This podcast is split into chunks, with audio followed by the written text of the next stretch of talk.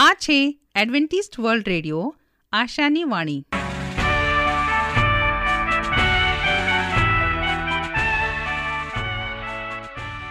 અમારા આજના પ્રસારણમાં તમારો હાર્દિક સ્વાગત છે. આજે તમારા માટે અમે ખૂબ સુંદર સ્વાસ્થિક અને આત્મિક વિચારો લાવ્યા છીએ. પણ તે પહેલાં સાંભળો, દેવની સ્તુતિમાં આ સુંદર ગીત.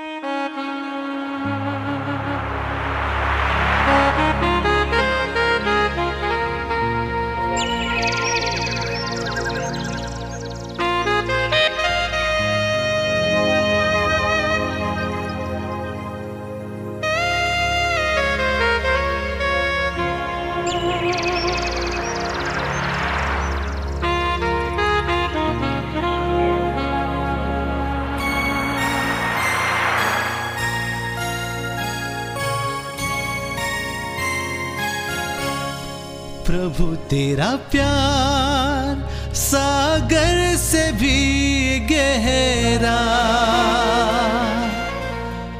तू है महान, आसमानों से भी ऊँचा। तेरे विचार सागर की रेत से ज़्यादा। प्रभु तेरा दिल सृष्टि से भी है बड़ा। प्रभु तेरा प्यार सागर से भी गहरा। तू है महान, आसमानों से भी ऊँचा। तेरे विचार सागर की रेत से ज्यादा प्रभु तेरा दिल सृष्टि से भी है बड़ा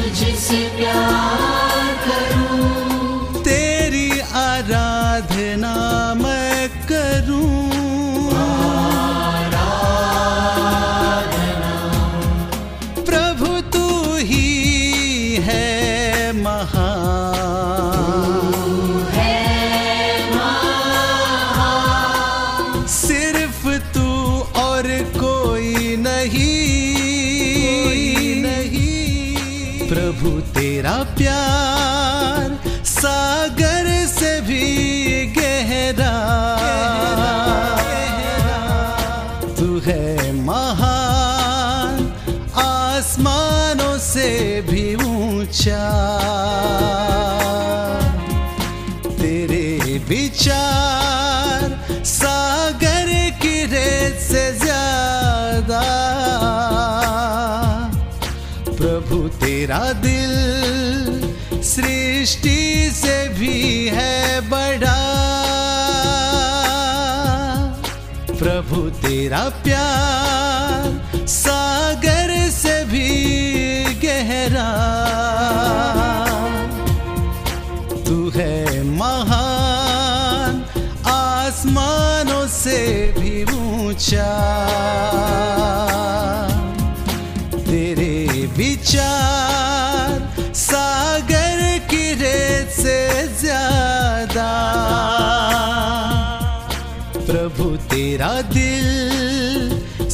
दृष्टि से भी है बड़ा।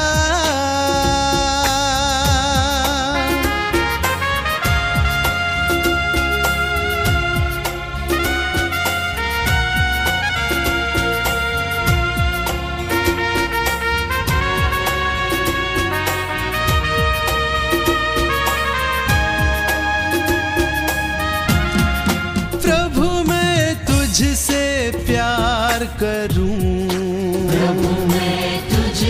pior.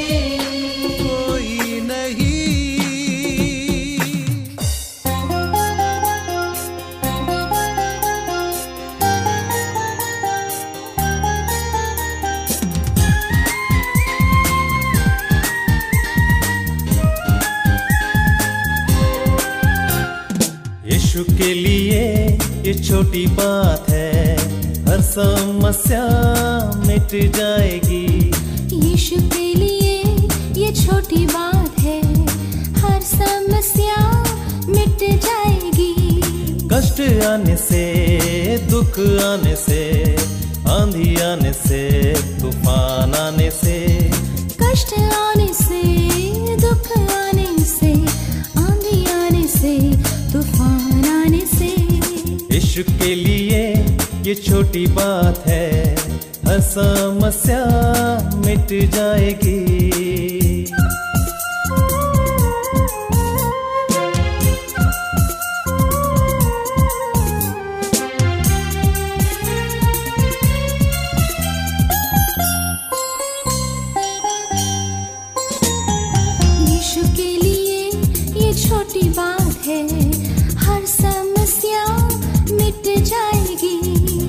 यीशु के लिए ये छोटी बात है।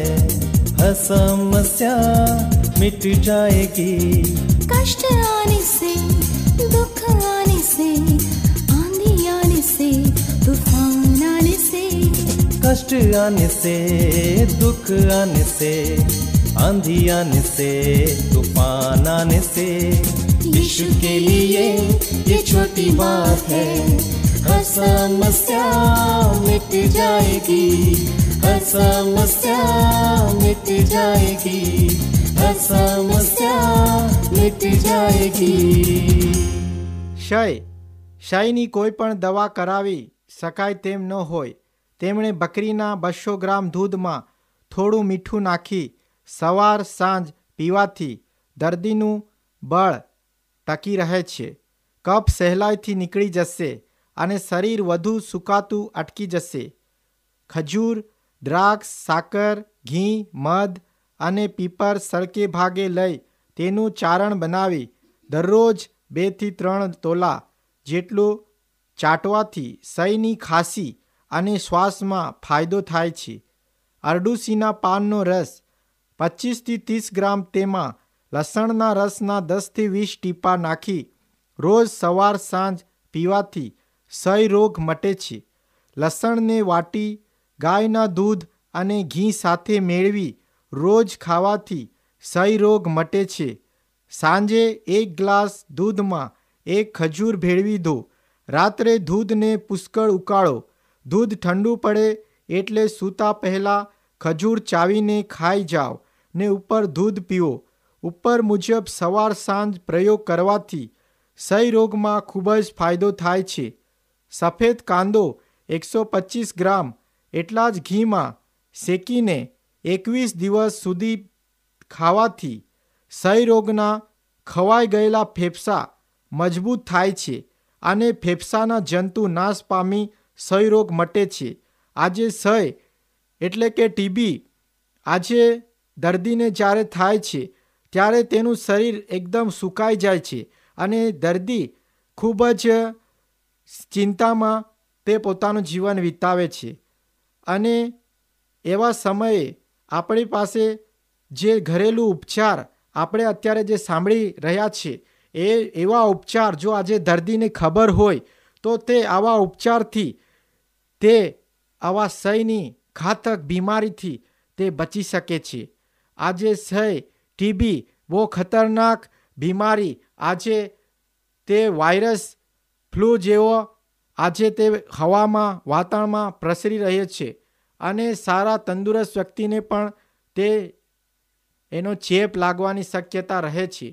એટલા માટે આપણે તંદુરસ્ત શરીર રાખવા માટે અને જ્યારે આવા સય જેવી બીમારી આપણા શરીરમાં દાખલ થઈ જાય, ત્યારે આવા ઘરેલું ઉપચાર કરવાથી આપણે આવી બીમારી ઉપર આપણે જય મેળવી શકીએ છીએ. અને આપણે આ દુખાવામાંથી અને આવા રોગથી આપણે બચી શકીએ છીએ. જો આજે આપણે આવા ઉપાય કરવા ખૂબ જ જરૂરી છે. કેમ કે જ્યારે દર્દી બીમાર હોય છે અને જ્યારે એને ખબર પડે છે કે મારા શરીરમાં સય જેવી બીમારી દાખલ થઈ ગઈ છે, ત્યારે એ એમનું શરીર ખૂબ જ નબળું થતું જાય છે. અને ચિંતામાં પોતાનું જીવન વિતાવે છે. અને એવા સમયે જો એ આવા ઘરેલું ઉપચારથી એને ખબર હોય અને તેનો ઉપયોગ તે સારી રીતે કરતો હોય, નિયમિત રીતે જ્યારે આવો ઘરેલું ઉપચાર તેઓ કરે, તો ચોક્કસ તે આવા બીમારીથી તે બચી જાય છે અને તે રોગમુક્ત રોગમુક્ત જીવન જીવેને તંદુરસ્ત શરીરથી તે સારું જીવન જીવી શકીએ છીએ.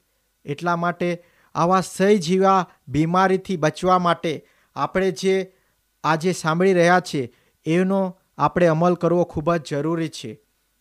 પ્રભુનું વચન તે સત્ય અને શાંતિનો માર્ગ છે. આવો હવે આપણે પ્રભુના વચન ઉપર મનન કરીએ.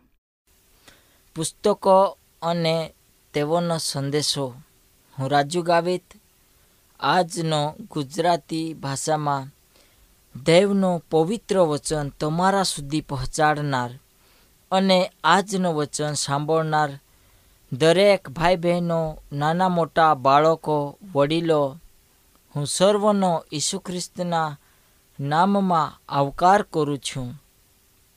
અને આજે આપણે શાસ્ત્ર વચનમાંથી એવું બાબત શીખીએ કે જે આપણા જીવનને લગતી અને વળગતી હોઈ શકે.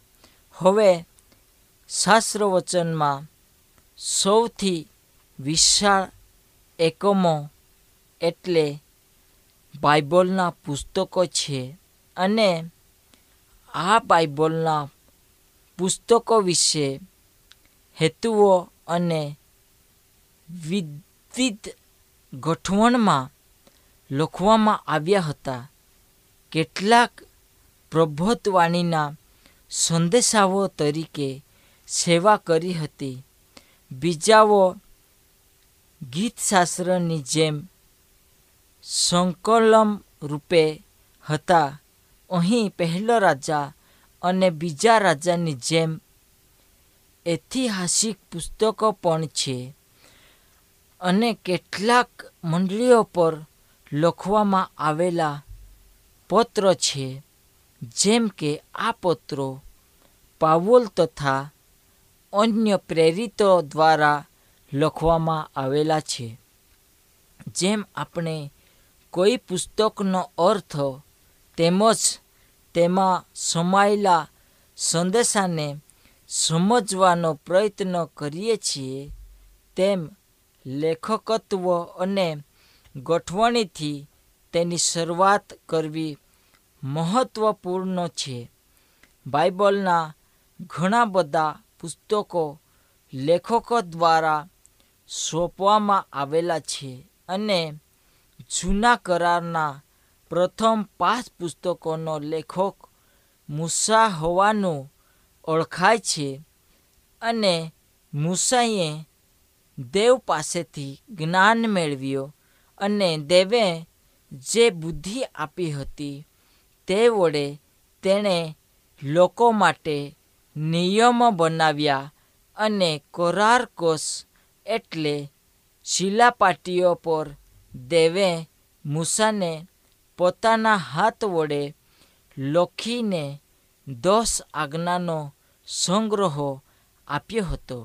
હવે દેવે જે બાબતે મનુષ્યો માટે કરી છે, તેમનો પુસ્તકો આજે આપણે વાંચીએ છીએ અને આ બાબતોનું સમર્થન આપણ દરેકને આપવું જોઈએ.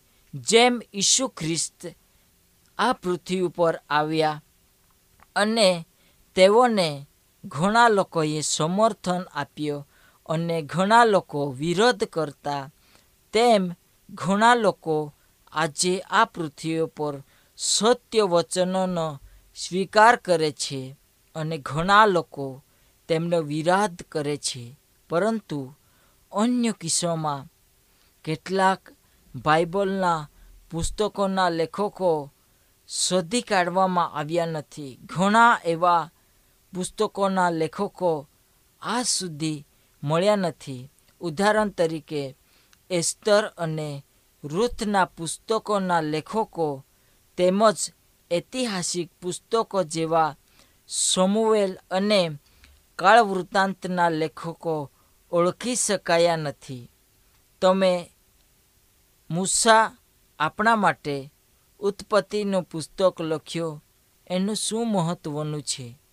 પરંતુ ઉત્પત્તિ કોના દ્વારા થઈ અને કેવી રીતે થઈ અને કેટલા દિવસોમાં થઈ અને ત્યાં કોઈ કઈ બાબતને ઘડવામાં આવી એ આપણે શીખીએ છીએ. અને નિર્ગમનથી લઈને પુનર્નિયમ સુધીના પુસ્તકો મૂસા દ્વારા લખવામાં આવ્યા, ચોક્કસપણે નિર્ગમન પછી, પરંતુ ઉત્પત્તિ એ ઈશ્વરના કાર્યથી પિતૃઓના જમાના સુધીના સમયગાળાના ઇતિહાસનું પાયાનું પુસ્તક હોવાથી તેથી એ બાબત તાર્કિક છે. આ પુસ્તક નિર્ગમન પહેલાં લખાયો હતો અને વર્ષો અહીં રહ્યા છતાં અને તે મુસ્સા નિર્જન સ્થળોએ તેમના ટોળા સાથે ભટકી રહ્યો હતો. તેના લોકોની દારૂણ પરિસ્થિતિનો વિચાર કરી રહ્યો હતો. ત્યારે તેના પૂર્વજો સાથેના ઈશ્વરના વ્યવહારો અને વચનોનો ઉલ્લેખ કર્યો છે, જે તેમની પસંદ કરેલી પ્રજામાં વારસારૂપ હતા અને તેની ઇઝરાયેલીઓ માટેની પ્રાર્થનાઓ રાત દિવસ ઉપર જતી હતી કે આકાશી દૂતોએ તેની આસપાસ પ્રકાશ રેડ્યો અને પવિત્ર આત્માની પ્રેરણાથી તેને ઉત્પત્તિનો પુસ્તક લખ્યો હતો. હવે ઉત્પત્તિના પુસ્તકો સાથે આપણને ફક્ત આપણા મૂળ વિશે કહેવામાં આવતા નથી, પરંતુ તારણની યોજના અથવા ઉદ્ગમન સ્થાન તો તે માધ્યમ દ્વારા આપણને ઈશ્વર, પતિત માનવજાતને છુટકારો આપશે, આના વિશે આપણે શીખીએ છીએ.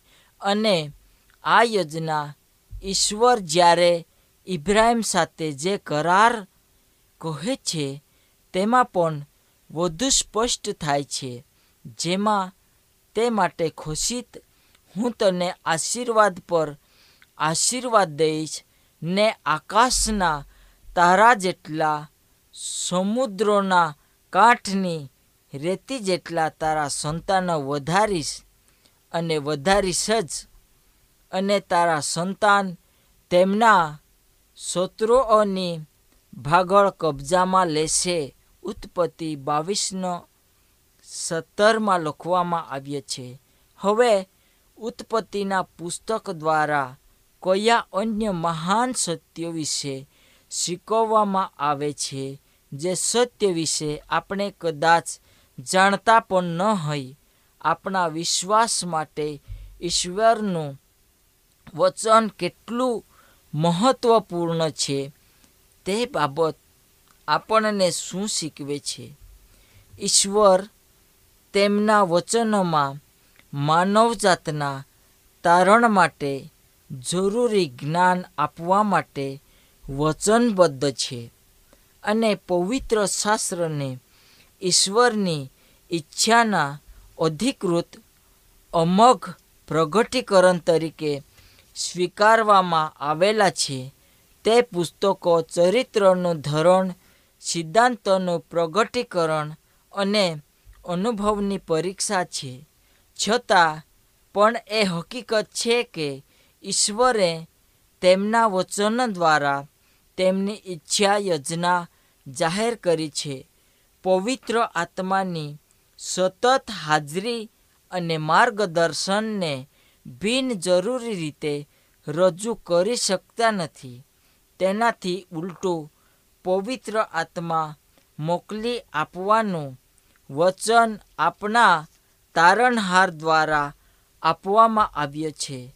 ઈશ્વરના સેવકો વચનો ખોલે અને પ્રજ્વલિત કરે અને તેના અર્થને લાગુ કરે. કેમ કે તે જ બાઇબલને પ્રેરણા આપનાર પવિત્ર આત્મા હતો. તેથી અશક્ય છે કે પવિત્ર આત્માનું શિક્ષણ કદી પણ ઈશ્વરના વચનની વિરુદ્ધ ન હોવું જોઈએ. હવે આપણી ભાષામાં બાઇબલના કેટલા બધા અનુવાદો અસ્તિત્વ ધરાવે છે, તેને આપણે ધ્યાનમાં લીધા વગર આપણી પાસે જે છે તેનો ઉત્તમ અને મહત્ત્વનો ભાગ આપણે શીખવા માટે શું કરી શકીએ? અને બાઇબલને ઈશ્વરના વચન તરીકે કદર કરવા માટે આપણે કેવી રીતે શીખીશું અને તે કયા વિશ્વાસ દ્વારા શીખવવા મળશે તેનો આપણે કેવી રીતે પાલન કરીશું? હવે દેવે દેવનો શાસ્ત્રો ઈશ્વરના પ્રેરણાથી લખવામાં આવ્યો છે. અને જ્યારે ઈશ્વર પ્રાર્થનાની અંદર મનુષ્યને પ્રેરણા દ્વારા અમુક બાબતો બતાવે છે. ત્યારે દેવનો આત્મા હાજરી આપે છે. એવી જ રીતે આ પૃથ્વી ઉપર જીવન જીવતા દેવ આપણને દરેક કાર્યને અર્થે પ્રેરણા આપે છે. ઈશ્વરનું વચન માનવ ઉત્પત્તિ વિશે શું શીખવે છે? છઠ્ઠા દિવસે આપણને ઈશ્વર દ્વારા બનાવવામાં આવ્યા હતા અને વિજ્ઞાનના નામ હેઠળ માનવજાત અબજો વર્ષ પહેલાં કેવી રીતે ઉત્ક્રાંતિ પામી? આ બંને વચ્ચેના તફાવત વિશે આપણે જ્યારે વિચાર કરીએ છીએ, ત્યારે બાઇબલના શિક્ષણને આપણે વળગી રહી શકીએ એટલા માટે આપણા જીવનની અંદર જે પરિસ્થિતિ છે અને મનુષ્યનું જીવન પરમેશ્વરની સંગાતે હોઈ શકે અને પરમેશ્વર જેવી રીતે નિર્દોષ, નિષ્કલંક, ડાઘ વગર અને પવિત્રતામાં રહે છે, એવી રીતે તે મનુષ્યને શીખવાડે છે અને મનુષ્યો તેના કહ્યા પ્રમાણે જીવન જીવે એ પરમેશ્વરની યોજના છે. હવે મનુષ્યએ જે પાપ કર્યા, તે પાપો ભયંકર હતા અને તે પાપોની શિક્ષા આગળ જતા મૂસા મરણમાં બદલે છે અને એવા પાપો કરનારને મૂસાના નિયમ પ્રમાણે મૂસા તેઓને મરણની શિક્ષા આપે છે. પણ જે પવિત્ર દેવ છે, દયાળુ દેવ છે, પ્રેમળ દેવ છે, તે આપણને એ બાબત શીખવે છે કે દેવ પ્રેમ છે.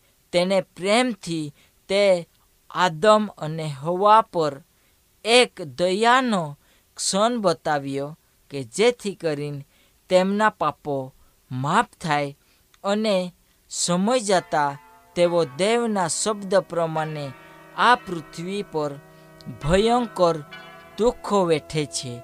તેમના જીવનમાં તેઓ ખૂનનો એક સમય મહેસૂસ કરે છે. વ્યભિચારનો એક સમય મહેસૂસ કરે છે અને પરમેશ્વરની ઉપસ્થિતિથી દૂર જવાથી જે મનુષ્યના જીવનમાં દુઃખો વધે છે તે ભયંકર હોય છે. પરંતુ જ્યાં પરમેશ્વરની ઉપસ્થિતિ રહે છે, પરમેશ્વરનો હાથ રહે છે, ત્યાં આવી સઘળી બાબતોથી છુટકારો મળે છે. આ આપણો અનુભવ આપણને કહે છે. હવે આપણા જીવનમાં આપણે ઈશ્વરનો કદર કરીએ, તેમણે જે લોકો મારફતે પુસ્તકો લખ્યા છે, તે પુસ્તકોમાંથી વચનોનો આપણે આજે આદર કરીએ અને તે વચનને આપણે પાળીએ અને એક દિવસ આપણે દેવના રાજ્યમાં હોઈ શકીએ. આજના વચન થકી પ્રભુ આપ સર્વને આશીર્વાદ આપો. પ્રાર્થના કરીએ, મહાન દયાળુ ઈશ્વર પિતા, આજનો દિવસ અને સમય બદલ આભાર માનતા તમારી પાસે અમે આવીએ. જે અમે શીખ્યા, અમે પ્રાપ્ત કર્યો. આ સર્વ કાર્યને તું આશીર્વાદ આપજે. આમેન.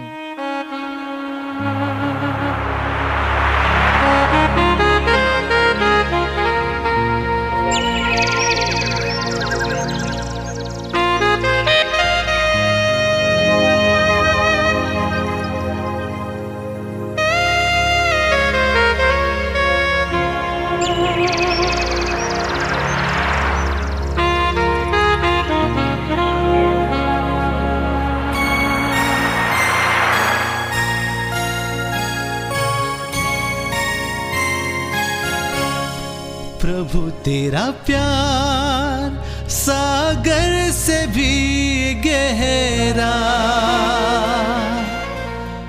तू है महान, आसमानों से भी ऊँचा। तेरे विचार सागर की रेत से ज़्यादा। प्रभु, तेरा दिल सृष्टि से भी है बड़ा સરનામું હજી એક વાર સાંભળો લેશો Adventist World Radio post box number એક ચાર ચાર છે સેલેસબરી પાર્ક પુણે ચાર એક એક શૂન્ય ત્રણ સાત આ સાથે અમારો આજનો કાર્યક્રમ અહીં જ સમાપ્ત થાય છે ફરી મળીશું આ જ સમયે આ જ મીટર બેન્ડ પર ત્યાર સુધી પ્રભુ તમારી સાથે રહે.